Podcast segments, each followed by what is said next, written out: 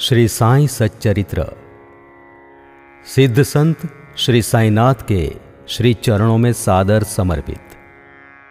अध्याय छ। भगवंत राव, क्षीर सागर की कथा। श्री विठल पूजन के प्रति बाबा की कितनी रुचि थी, ये भगवंत राव क्षीर सागर की कथा से भली भांति स्पष्ट हो जाती है। भगवंत राव के पिता विठोबा के परम भक्त थे। वे प्रतिवर्ष पंढरपुर वारी लेकर जाते थे। उनके घर में विठोबा की एक प्रतिमा थी, जिसकी वे नित्य पूजा करते थे। उनकी मृत्यु के बाद उनके पुत्र भगवंत राव ने वारी, पूजन, श्राद्ध इत्यादि सभी कर्मों को त्याग कर दिया। जब भगवंत राव शिरडी आए तो बाबा उन्हें देखते ही कहने लगे कि, इनके पिता मेरे परम मित्र थे, इसलिए मैंने इन्हें यहाँ बुलाया है। उन्होंने कभी प्रसाद नहीं दिया तथा मुझे और विठोबा को भूखों मारा है। इसलिए मैंने इन्हें यहाँ आने को प्रेरित किया है। अब मैं इन्हें हठपूर्वक पूजा की ओर खींच लूँगा। दास गणों का प्रयाग स्नान। गंगा और यमुना के संगम पर स्थित प्रयाग प्रसिद्ध पावन तीर्थ स्थान है। हिंदुओं का ऐसा विचार है कि वहाँ स्नानादि करने से पापों का नाश हो जाता है। प्रत्येक पर्व पर हज़ारों भक्तगण वहाँ जाते हैं और स्नान का लाभ उठाते हैं। एक बार दासगणों ने भी वहाँ जाकर स्नान करने का निश्चय किया। इस विचार से वे बाबा से आज्ञा लेने उनके पास गए। बाबा ने कहा कि इतनी दूर व्यर्थ भटकने की क्या आवश्यकता है? अपना प्रयाग तो यही है, मुझ पर विश्वास करो। तभी महान चमत्कार हो गया। जैसे ही दासगणु बाबा के चरणों में झुके तो बाबा के श्री चरणों से गंगा यमुना की धारा बड़े वेग से प्रवाहित होने लगी। यह चमत्कार देखकर दास का प्रेम और भक्ति उमड़ पड़ी।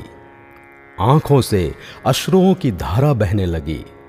उन्हें कुछ अंतः स्फूर्ति हुई और उनके मुख से श्री साईं बाबा की स्रोत स्विनी स्वतः बहने लगी।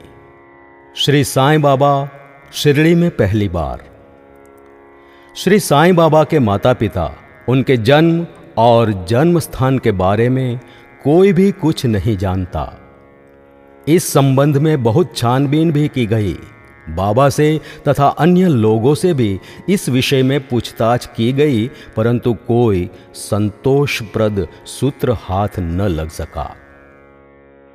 वास्तव में देखा जाए तो हम लोग इस विषय में सर्वथा अनभिज्ञ है।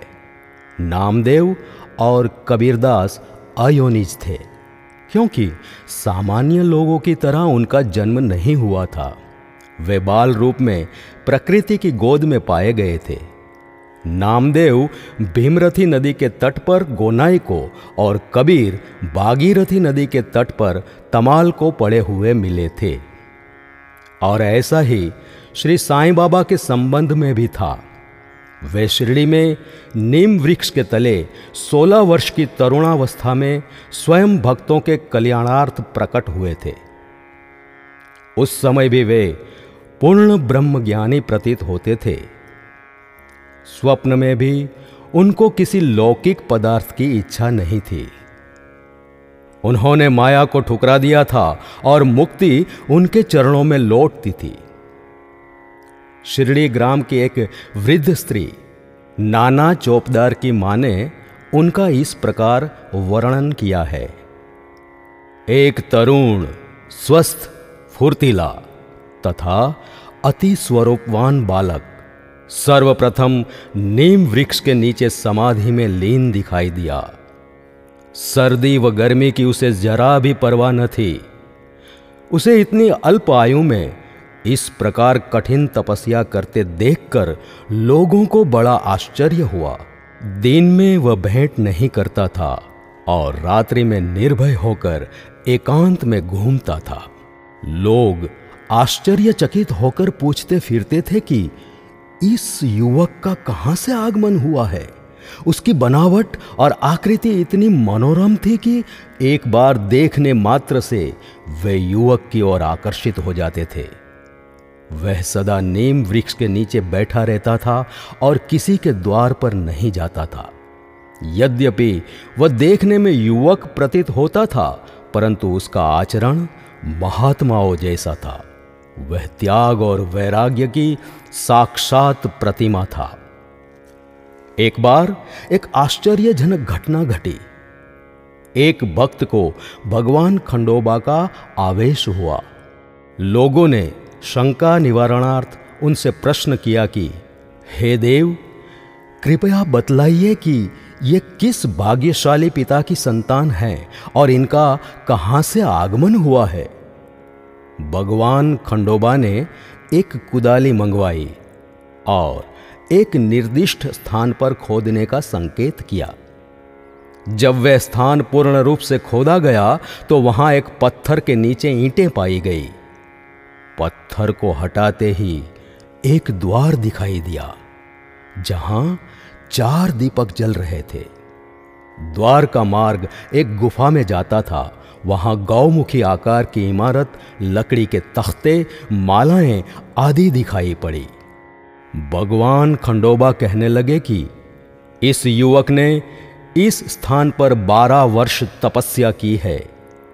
तब लोग युवक से प्रश्न करने लगे, परंतु उसने यह कहकर बात टाल दी कि यह मेरे श्री गुरुदेव की पवित्र भूमि है।